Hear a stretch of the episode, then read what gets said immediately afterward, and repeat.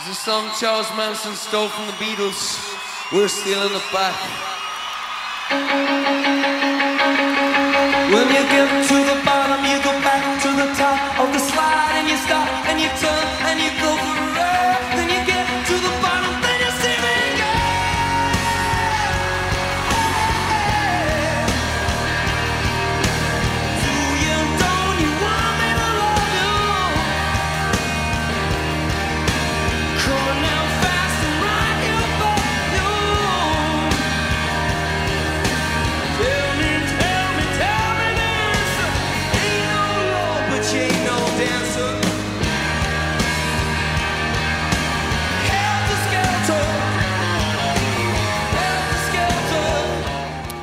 All right, uh, that of course is U2. That of course is uh, the most prominently associated song with Charles Manson, although the music of Charles Manson is in itself uh, a pretty complicated uh, subject and and a rich one as well, I suppose. So why are we doing a show about Charles Manson? For a bunch of reasons. Obviously, the 50th anniversary uh, of his main and most famous crime uh, or crimes is this month. And partly because of that, there's quite a bit of culture that's come out over the past year or so.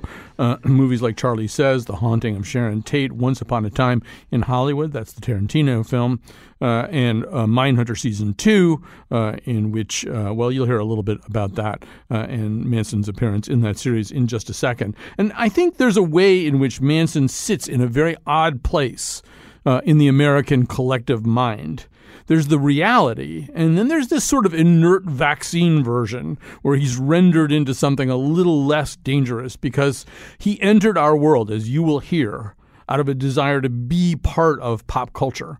And then he killed people who were part of pop culture and wanted to kill still other people who were part of pop culture. And then he got digested by pop culture. So he always seems to have one foot in the real world where he did real, evil, horrible things, and the other foot in this world of legends and movies, and as you will hear, even jokes. Uh, there's a way in which he's been rendered that inert. He exists both ways, and I think it's also not always clear where that demarcation is. Those two worlds, those two versions of Manson kind of bleed into each other and kind of fog the mirror together. So we've got two terrific guests here to walk you through all this. Uh, Aja Romano is an internet culture reporter for Vox. She probably has written more about Charles Manson than she ever thought she would starting out in life. She wrote Vox's Manson Murders Family Explainer, uh, published earlier this month, Vox's obituary for Charles Manson and other things besides. Uh, she joins us via Skype. Peter Biskind has been on the show before because of his book, The Sky is Falling How Vampires, Zombies, Androids, and Superheroes Made America Great for extremism. He uh, wrote a piece uh, called How the Manson Family Murders Turned into 50 Years of Pop Culture Fodder for Esquire, where he is a staff writer. Um, so I'm going to begin uh, with some of the ways in which this story uh, has been warped and, and, and, misconceptions have been kind of uh, baked into it partly probably by that the way in which it's so indistinguishable from the pop culture version of itself. And and Aja, maybe we could begin with just talking a little bit about what the true story is here of these crimes. I think in in the zeitgeist it kind of comes out as this very random thing where these drugged out hippies show up, uh, uh, at least in, in the first uh, of the two linked murders, the so-called Tate LaBianca murders, show up at this uh, fancy celebrity house, kind of come out of nowhere, do this thing for no real reason. Um, but it, it wasn't random at all, and there was a very specific strategy behind it related to an earlier crime. Maybe uh, you can explain that for us, Aja. Absolutely. I think one thing that people think about Charles Manson is that he just sort of was this um, magnetic figure who came out of nowhere, but he and his followers escalated their crimes for years and months before the the Tate LaBianca murders. Um, and essentially, when Manson moved his family, his quote unquote family, to Los Angeles, uh, they basically began a crime spree that involved petty theft. Um, they were some of them were involved in um, drug convictions and so forth.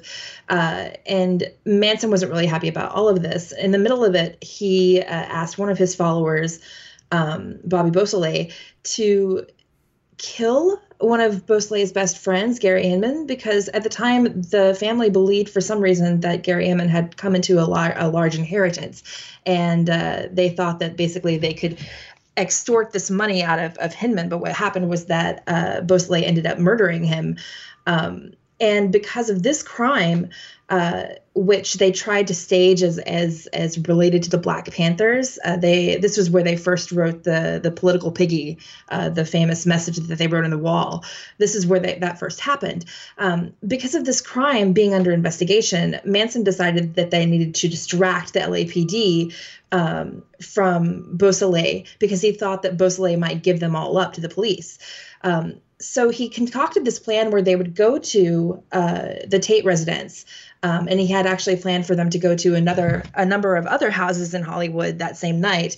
Um, and they would just sort of commit general mayhem and they would blame all of this on the black panthers and this would be part of his attempt to to quote unquote start the race war that he called helter skelter um, if that makes sense. So all of this was sort of just a giant uh, supposed to be a giant misdirect from the earlier murder of gary hinman um, and of course it became something much larger Right. I think part of it was because they'd been watching cop shows where on television where this worked, right? Where you you committed a, a crime was committed while somebody was under arrest for a similar crime, uh, and it made it pretty clear that he, he couldn't possibly have committed the first crime because somebody was out there still doing it. So uh, the other part about this that I think uh, gets absorbed uh, incorrectly was, and, and, it's starting from right at the time. So Manson looked and gave out pretty much the the the attitude of part. Uh, it's just a really warped and misdirected part uh, of this kind of hippie flower power peace and love movement um, uh, that had as its politics uh, a, a, lot of very liberal kinds of thinking. He wasn't that guy at all, right? I mean, if we're going to call a white supremacist somebody who believes in the innate superiority of the white race uh, and, and acts on those beliefs, he was a white supremacist, Aja, the kind of guy who would be marching at Charlottesville if he were active at that time. Absolutely. He was very much a racist. He actually was involved with the Aryan Brotherhood later on um, when he was in jail, and he had many uh, many of his followers were also involved in in the Aryan Brotherhood. One of them married a member, um, and this was was a, a, big theme of the the cult. Um, he also was just a lot more mainstream than I think people give him credit for, uh, which is not to say that white supremacy is mainstream, but mm-hmm. people think of him as being very, very uh, like a, a, leftist fringe anarchist almost. But he wasn't that way at all. He read um, one of the biggest influences on him was Dale Carnegie's uh, How to Win Friends and Influence People. Um, he would use these sort of very capitalist uh, very centrist social engineering techniques um, to get his way and to manipulate people. Um, it was all very calculated. And the way that he used and manipulated race was also very calculated and very much part of that. All right. So I think that kind of leads us into um, as I say, constantly we're going to kind of explore the way this story has its foot in two different worlds. Uh, so uh, here uh, in this year, in the second season of Mindhunter, we see an appearance by Charles Manson. He's played by uh, Damon Herriman, who also plays Charles Manson in the Tarantino film Once, time, Once Upon a Time in Hollywood, which is weird, I think. But uh, you'll hear this FBI profiler Holden Ford interviewing Charles Manson in prison. You believe this helter skelter? Death to pigs. Political piggy. Gotta admit, it sounds like a vision. There's no vision. I might have had an opinion about blacks and whites and the, the hassles they were having, but I don't recall saying anything about starting a race war. So how did that become the story? It was Sadie who started hearing messages in the White Album. She gave the media the material for any perversion they cared print. The DA grabbed Sadie's version, ran all the way through the courtroom with it. Charles Manson, the most dangerous man alive. Hippie cult leader who programmed people to kill. In that book, he's got me so powerful, the look for me stopped his watch. I lay there in my cell wondering, wow, am I really all they say? I was halfway believing that myself. But I've been staring at every clock I see. And you know what? As hard as I stare, the clock never stops. So, Peter, uh, uh, there's a way in which uh, the Manson is used here. You, you wrote in your article, um, Mindhunter is for the most part about the very the more, if there's such a thing, typical serial killer, the person who grabs somebody and strangles them or stabs them, and then does that to another person and another person and another person, and suddenly in, the second season of this film, Manson kind of breaks that flow a little bit because he doesn't get his hands dirty in that way. He's not a lone operator. He's kind of everything that these other serial killers aren't, right? Yeah, well, I you know I interviewed Joe Penhall, who was the creator of the show, and um, he made the point that uh, Manson uh, what was unusual about Manson compared to the other serial killers was who often just used force. Like he was talking about a um, one guy who just dragged women into into his van and killed them. I mean, just forced them in using using um, you know his his greater um, you know physical physicality. Uh, Manson used his mind to control um, a lot of you know his followers, and that was uh, for him, an important difference between um, Manson and the other serial killers. He actually also said that, you know, I asked him, you know, what, he talked to Man, he interviewed Manson on the phone from prison, and basically he just said he ranted and raved and compared he and complained he wasn't getting his Christmas dinners. He complained he wasn't able to use the telephone as much as he wanted to, and stuff like that. Uh, and he he said that Manson for him was a relief from some of the other serial killers because um, because he was smarter, you know, and he did, you know, tra- traffic in various uh, uh, political fantasy and religious fantasies, whereas the others were just uh, basically killers. One of the other things that I, I, think comes out in, in Mindhunter that's kind of interesting is, and we're going to talk a lot here in, in the rest of this segment about how Manson's first impulse upon arriving in California was that he wanted to be a star, like some of the other stars that he was seeing emerge, stars who were very different from celebrities and, and super famous people who had preceded uh, this movement. Uh, and that in Mindhunter, he kind of has finally gotten his wish, and we see Holden Ford this kind of idealistic, fresh faced uh, FBI agent who has been talking to a lot of serial killers already. He's visibly starstruck. There's a way in which even some of the other characters either mock or criticize him for the fact that he is excited in a kind of an inappropriate way, Peter, for by seeing Manson.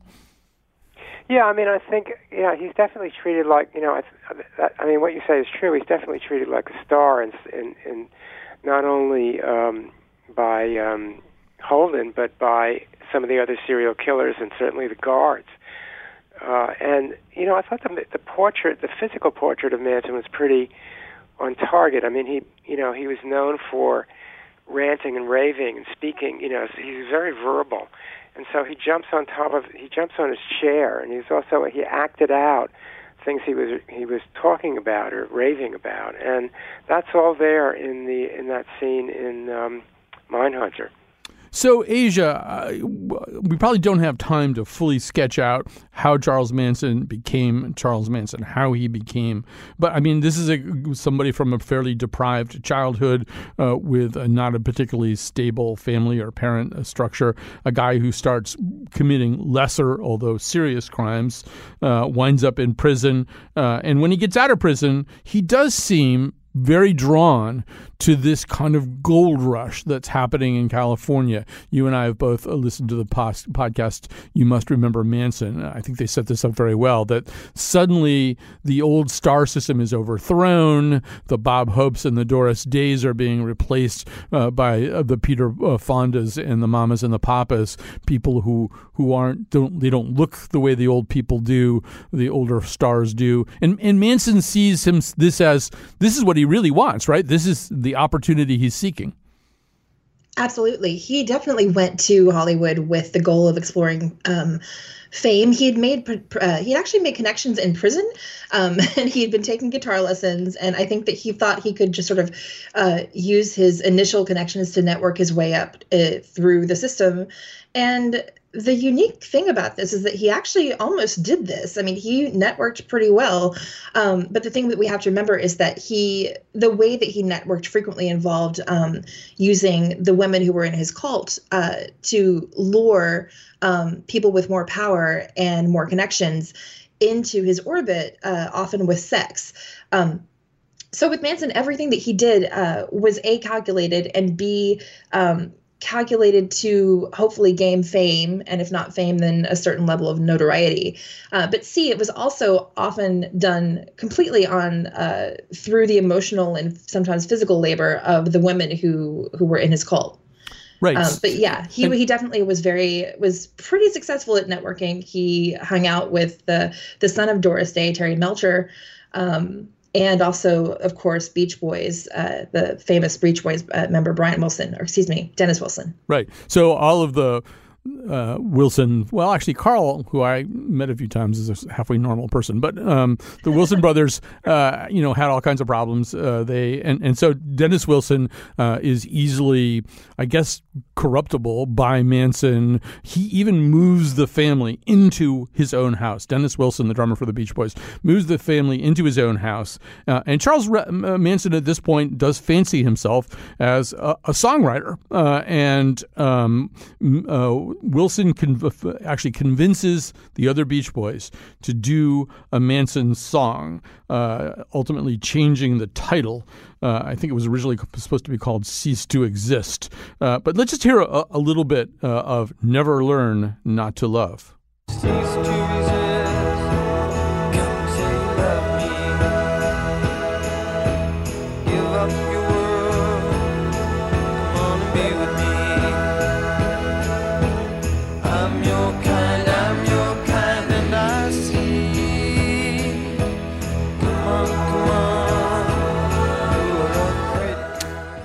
So, so Peter Biskind, there's a way in which this becomes kind of a primal crime or a symbolic of a primal crime that Manson thinks Hollywood has committed against him. He doesn't get a songwriting credit uh, on this song. Uh, it's altered, it's changed, it's retitled. And more than that, Terry Melcher, the son uh, of Doris Day, turns out not to have any interest in producing a record by him or furthering his career at all. In, in, in, in a way that kind of reminds me of Ezra Edelman's uh, eight hour documentary about O.J. Simpson. We just see America's version of fame uh, and, and approbation as this thing that somebody wants so badly that they can't stand it when they don't get it.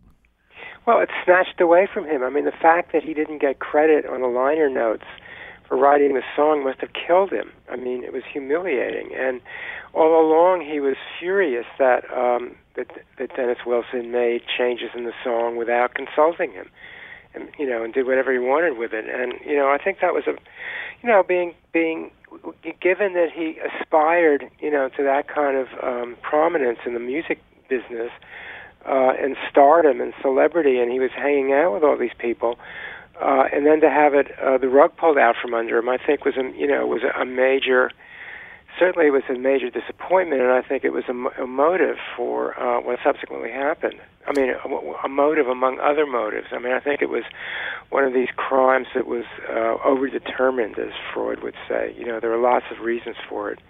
Right. I think you know when you look at the whole fact pattern of Manson's life, which Aja has done a tremendous job of uh, of laying out, you and, and, the earlier crimes, you see a guy who's probably going to do some very horrible things no matter what. But he, at least, I think, has this new emotional fuel uh, driving him. That this world that he's come out to claim, this gold rush at the West Coast uh, for for fame, uh, is not in fact going to welcome him the way that he thought they were. So he's probably going to go at them in a different way. All right, so let's take a little break. We'll go come back with these two terrific guests. Um, Terry Melcher did produce the Mamas and the Papas.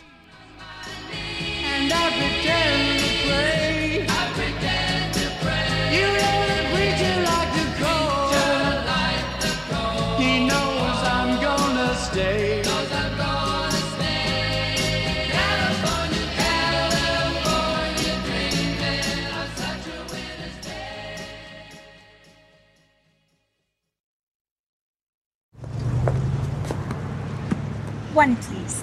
75 cents. What if I'm in the movie? What do you mean? I mean, I'm in the movie. I'm Sharon Tate. You're in this? Mm-hmm. I play Miss Carlson, the klutz. That's me. But that's the girl from Valley of the Dolls. well, that's me. The girl from Valley of the Dolls. Really? Really? Hey, Ruben, come out here.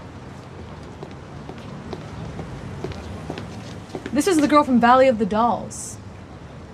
Patty Duke? No, the other one. The girl from Peyton Place? No, the other one. The one who ends up doing dirty movies. Oh. She's in this movie. Oh. Sharon Tate. Well, welcome to the Bruin, Miss Tate. Thank you for coming to our theater. Would you like to come in and see the show? Could I? By all means. Thank you. So that, of course, is from Once Upon a Time in Hollywood. That's Margot Robbie uh, uh, performing the role of Sharon Tate. The movie she's going to see is The Wrecking Crew, uh, a Dean Martin movie, um, one of a number of movies that Sharon Tate was in, which were not necessarily great movies.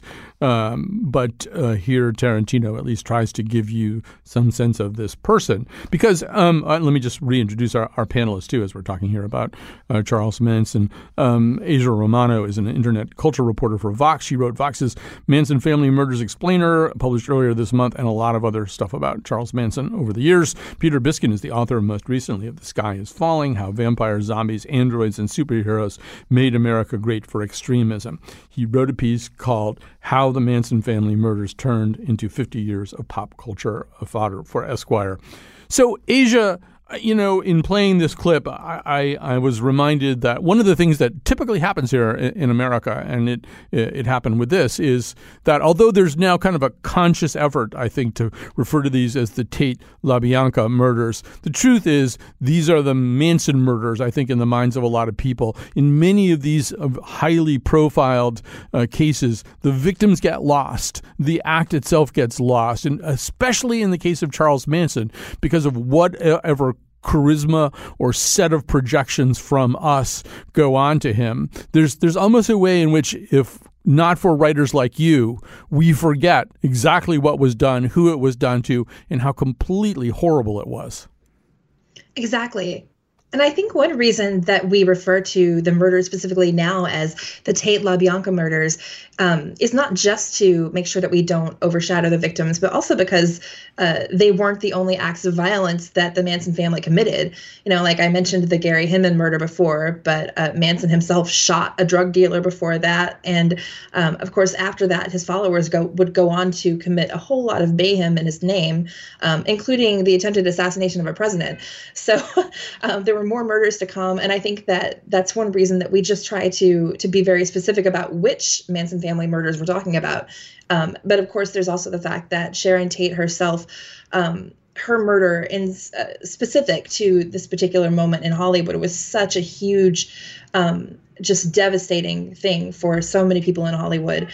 Um, another thing that we don't really talk about is that uh, Abigail Folger um, who was the the 26 year old heiress to the Folgers coffee fortune, was also killed in uh, that night at the Tate residence. And I think if Sharon Tate hadn't been there, um, the the murder of this young up and coming woman who uh, was an heiress would have been headline news. Um, but because Sharon Tate's murder was so just unconscionable, I think, to so many people, it really, really just blotted out a lot of other things that we know about that night.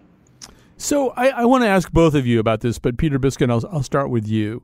Um, there's sort of a theory of life and free will and fixed destinies that kind of comes out of this whole story. Uh, and, and Manson comes to symbolize the guy who, as you were saying in the first segment, segment, could get people to do horrible things. There's that whole just be glad your kid never met Charles Manson, which is a verbatim quote from John Waters. This is one of the, we'll get to that later, but this is one of the few stories that John Waters appears to take seriously. But that's the way he frames it. Just be glad your kid kid never met Charles Manson because whoever your kid was, Charles Manson had a pretty good chance uh, of getting that person to do something horrible. And and then you know, in a way though, it, this remaining mystery, this kind of moral blankness uh, of the family, this the fungibility uh, and malleability of their morals and behaviors. It it really is the mystery that won't go away. I don't know, Peter. Maybe you could comment on that. Well, one of the things that's interesting is, you know, it, um, this a lot of this is often explained by uh, by uh, saying that the you know that his followers, especially the women or the girls or the women, whichever, um, you know, were coming from broken homes or uh, parents who didn't give them, you know, ignored them or didn't give them enough affection and so forth and so on. But a lot of them, the major ones, in fact, were very well you know were were out you know out, uh, high achievers in their hometowns. I mean Tex Watson, who was involved in both the uh, Tate murders and the uh, LaBianca murders, was uh, got nearly straight A's in high school. Krenwinkel sang in the church choir. Van Houten had been homecoming queen in her high school. So you know, especially a lot of the more prominent ones, and certainly the uh, prominent in the in the actual crimes, were not um, dysfunctional people, uh, apparently, at least not superficially. So the question becomes, as you said, uh, why did they, you know, how did they so easily fall into, uh, you know, under Manson's sway? And that's still a mystery. You know, I, I, you know, and it's it's it's related to the question of why 50 years later um, the culture is so fascinated with the Manson crimes. Uh, you know, and when I and that was the subject of the article I wrote for Esquire, and I would ask people about it, and basically they had no idea, and they would they would come back at me and say, "What do you think?" And I would say, "I don't know. What do you think?" That's what I'm asking. You know, that's what I'm that's what I'm questioning you about, and I think it's still a mystery. And you know, the way I ended my article was basically quoting from that um, single that the Doors released called "People Are Strange." I don't know that there's a easy answer to that. Yeah, I, and Aja, uh, you've poured through so much of the material about this, and this really was it's almost still kind of a standalone case. We totally understand, uh, or at least uh, we, we, we feel as though we know a lot about the individual male serial killer. We know a lot about a lot of kinds of killers. But the way in which these young women were made into proxy killers uh, by by Manson, I don't know. What, what do you, after all the writing and thinking and reading you've done about this, what do you make of the whole thing? I think um, if you are familiar at all with any of the the stories of the individual uh, cult members, um, there's one who I think is a really quintessential example. Um, she's Manson's youngest known follower. Her name is Diane Lake, and she joined the the cult when she was around 13 or 14. Um, and her parents had moved out to California specifically to pursue the countercultural lifestyle. And they were very very deeply embedded in it. And and nowadays diane lake who of course is in her 60s um, she speaks out about this and she basically blames the entire uh, her her getting wrapped up in the cult. She blames it very uh, very much not just on manson himself but on the counterculture itself. Um, and she talks a lot about the ways in which the counterculture um, it seemed freeing on one level but in terms of the way that that countercultural norms treated women, um, they were often subjugated and subject to sexual assault. Um, and because of the the freewheeling lifestyle, they were often more vulnerable than other people in their position. And I think she makes really really good points. I mean, she was uh, her parents basically handed over to, handed her over to this cult leader uh, when she wasn't even fifteen. You know. Mm-hmm. You think about that, and you think about the ways in which the counterculture was seen as as a, sort of not necessarily a subversion, but an alternative to what we think of as the American dream and this mainstream American lifestyle. Uh, but in many ways, I think that uh, the gender norms were just as regressive and um, and just as damaging for for women in these societies and in these circles as uh, as what we might think of as you know suburban uh, housewife drudgery, you know, that kind of thing. Um, and I don't think that this gets talked enough about when we talk about Manson because I think people are so fixated on him himself. Uh, but really, he was just really adept at manipulating uh, the women around him. Um, his oldest follower, or excuse me, his first follower, uh, Mary Brunner, she was a librarian. She moved from Minnesota, I think. Um, she was just very, very staid and upright. She was, she had everything going for her. Um, again, she was a librarian. You can't get more mainstream America than a, a woman, a woman who's a librarian. Um, but she met Charles Manson, and soon she's letting him live in her house. She's letting him recruit other sex partners from her house and basically start his cult all from her house.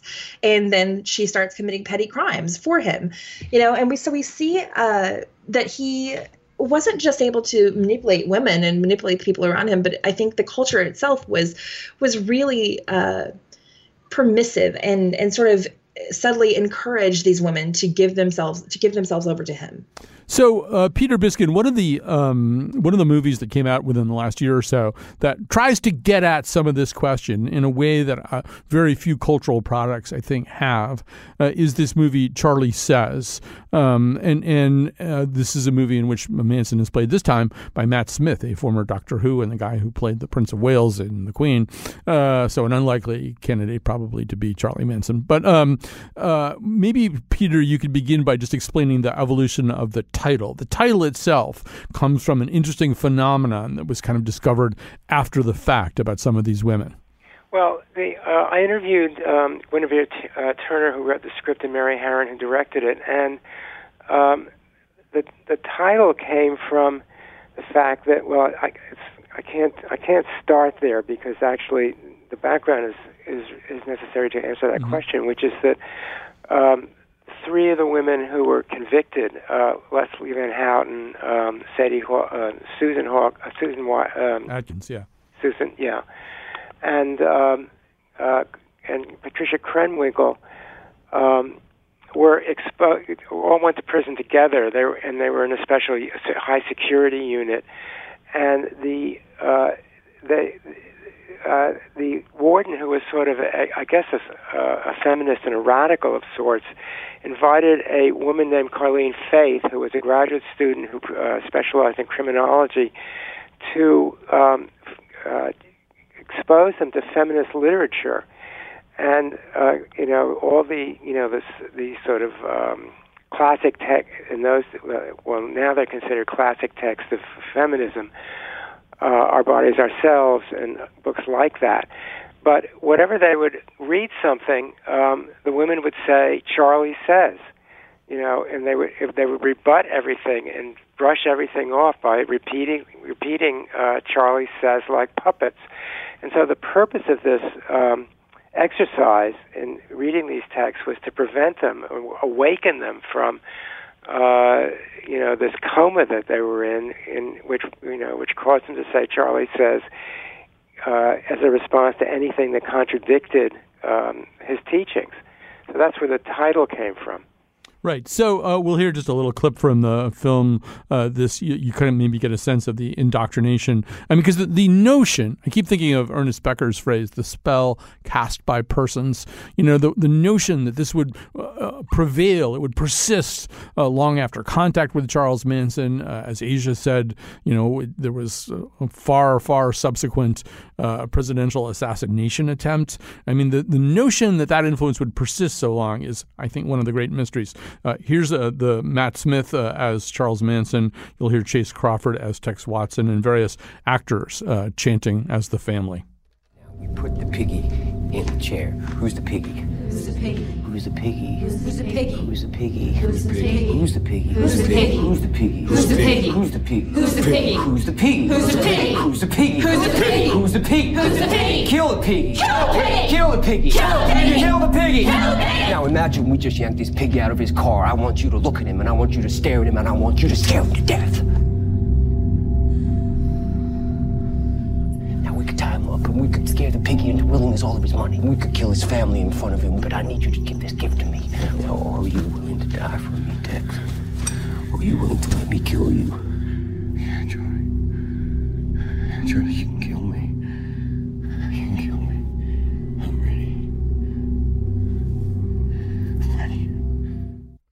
And so, uh, Aja Romano, um, you kind of already made this point, but it's probably worth making again. I mean, one of the the bitter ironies and one of the paradoxes of this story is that once again, Charles Manson comes out uh, to California, the f- frontier of late 60s societal change, a way in which a lot of the old hierarchies uh, are going to be overthrown, reversed. Opportunities are going to be opened up for the previously uh, excluded or downtrodden or marginalized.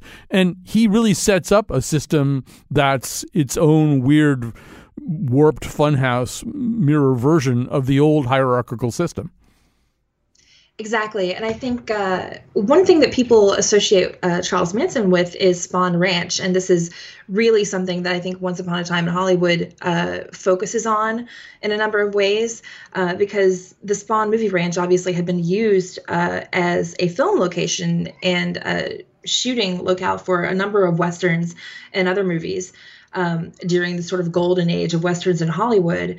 Um, at the time the Mansons moved into it, uh, that era had faded, but you still get the sense that Manson was trying desperately to be, he was so desperate to be a part of, of mainstream Hollywood glory, you know, that to him, Spahn Ranch was some sort of connection to this, um, this thing that he wanted to access and couldn't get to, you know?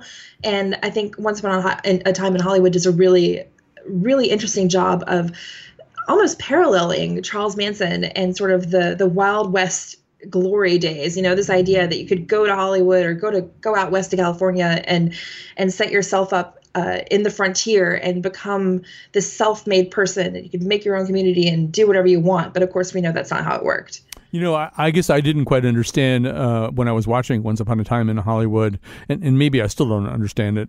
But once I started reading uh, some of your stuff, um, Aja, and listening to uh, You Must Remember Manson, that there's an actual person named Shorty Shea who was a, a, a stunt man who was out at that ranch and whose death I don't know if it's ever been 100% resolved, but but there's a way in which what Tarantino is probably playing with a little bit is one of the real life, uh, not as well documented deaths uh, attributable to the family. Exactly. Uh, yes, there were later victims who came after the Tate and LaBianca murders. Uh, Shorty Shea was the last murder that Manson ordered while he was still living at Spahn Ranch before they moved even further out into the desert. Um, and if you can imagine that, he basically would just order his followers to go to go kill people. And um, Shorty basically uh, was known to have conflicts with Manson.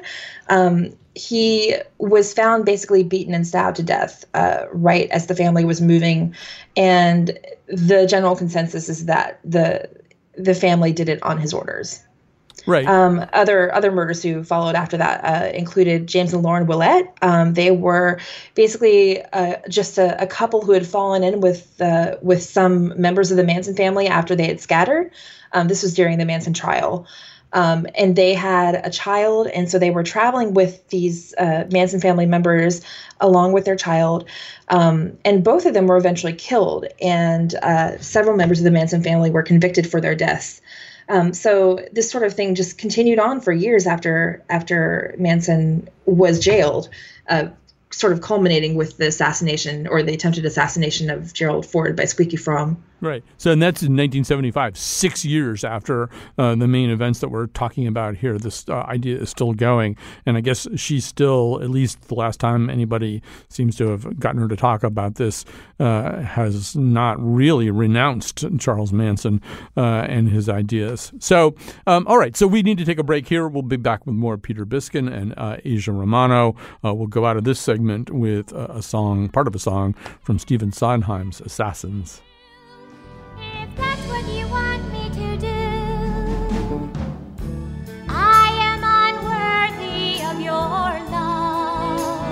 Charlie darling. I have done nothing for your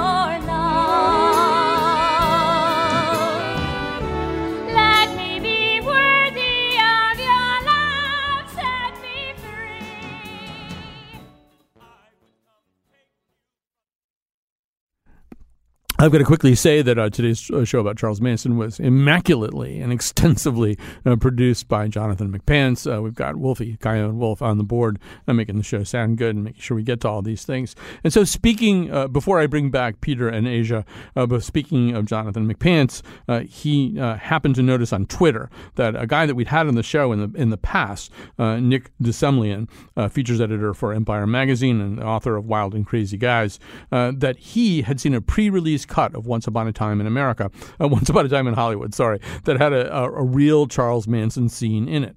Uh, and so uh, he got a hold uh, of Nick uh, because we should say, if you haven't seen Once Upon a Time in Hollywood, and I won't do any spoilers, I promise, but Charles Manson is not particularly visible in this movie. Uh, aspects of, of, Manson's role as puppet master are very, very prominent in, in the movie, but you see only flashes uh, of Manson and not in any way that drives the, the direct plot. but apparently there was more, and so here's Nick de Semlyen talking about what he saw. I got to fly out to Los Angeles for Empire Magazine for the cover story, and I went to the place where they were editing the film. It was this house in Hollywood, and I got to watch 40 minutes of the film with Tarantino sitting just behind me, which was surreal. It was pretty much the first 40 minutes of the film, give or take, but um, Manson had a scene in that cut, which was still in the film at that point. It was about a week before Cannes. He took it out over that week. So the scene that I saw is really, it's not a new scene, it's an extension of the scene that is in the film where Manson goes up to um, the Tate property and Cliff, played by Brad Pitt, is up on the roof of the house next door. And Manson is heading back to his vehicle and he's about to get in it when he looks up and he and Cliff lock eyes. And Manson, in this deleted scene, does these karate moves, these kind of crazy moves, and he does some like wild kind of scatting. And then he yells um, at Cliff, you Jack, and then Brad Pitt. Uh, Cliff kind of reels backwards a little bit and then mutters to himself, "What the f- was that?" And so that that was the scene. That was the moment.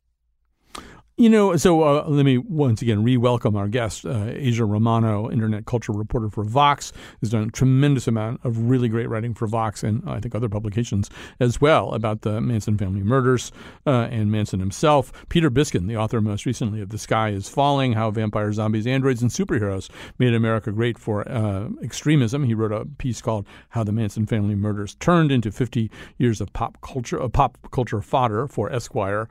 So, Peter, you know, listening to that clip and just thinking about so many of the ways in which Manson drifts out into the culture over 50 years' time, you know, I, I'm I think I'm glad that that clip didn't make it to the movie because there's a way in which Manson teeters on and sometimes spills over almost into camp, right? I mean, you've even read about really this kind of kitschy Manson swag, you know, that, that people people sell as if this were entirely a fictional story.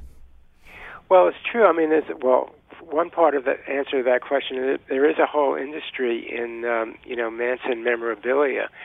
You know, there's a museum in Las Vegas that features um, the bone fragments and the ashes from his. Uh, I guess he was um, cremated. Uh, I mean, I know he was cremated. Uh, they sell an X-ray of his um, spinal cord for eighty-five hundred dollars. His sandals go for five thousand dollars, and a lock a lock on his hair of, of his hair goes for twenty-five hundred dollars. So all that stuff is is uh, uh, for sale at various websites, and there's there's plenty. There are T-shirts on Amazon and one of the T-shirts reads, um, "Let's make murder uh, great again," stuff like that.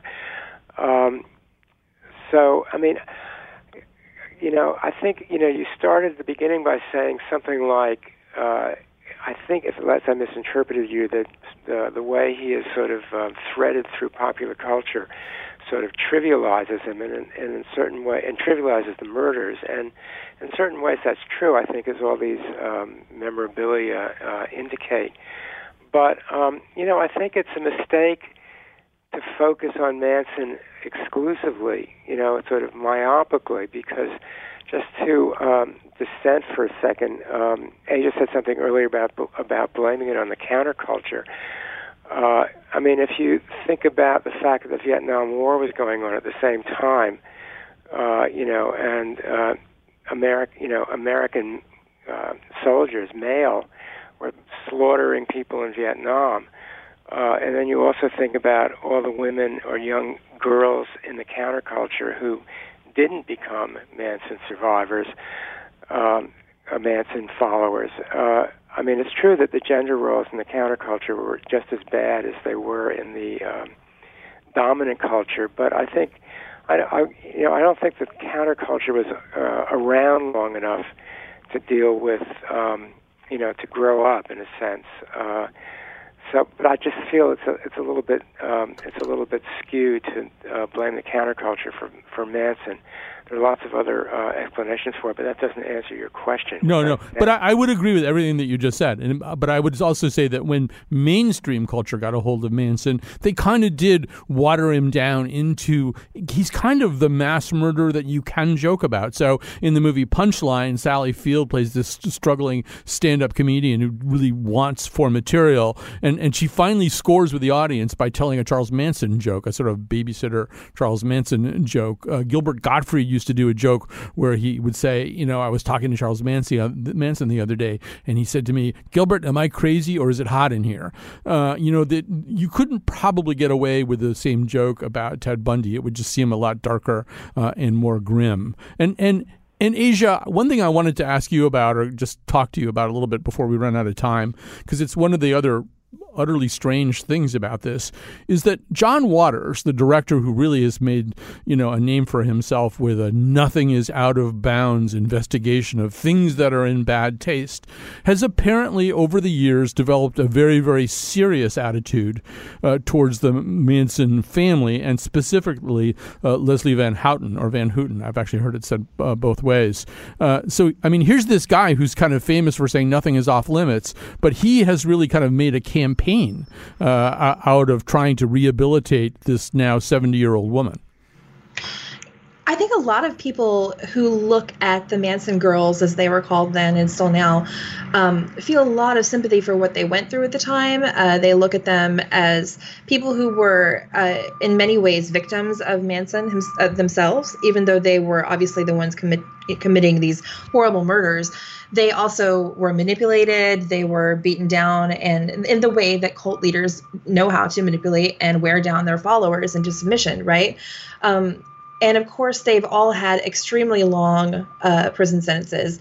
Um, Susan Atkins and Patricia uh, Krenwinkel, I think, are were and are the longest serving women in California. Um, so I think that draws sympathy from people, and I think too. Uh, as of course as time goes on we we want to rewrite culture cultural narratives to to be more in line with current ways of, of thinking right so we have we've done a lot to rewrite to sort of, or at least reframe and reconsider the narratives of these women, um, much in the same way that I think we've also been sort of rewriting the, or at least reframing the narrative around Ted Bundy, uh, around Ted Bundy to be like he's not necessarily this this completely um, extraordinarily charming sociopath who just blindsided everyone who came into contact with him. You know, he really was a manipulative, misogynistic predator. Like, and that's maybe the framework that we need to have. And so I think people are are as we look at Charles Manson and we say, well, he really wasn't this this completely blinding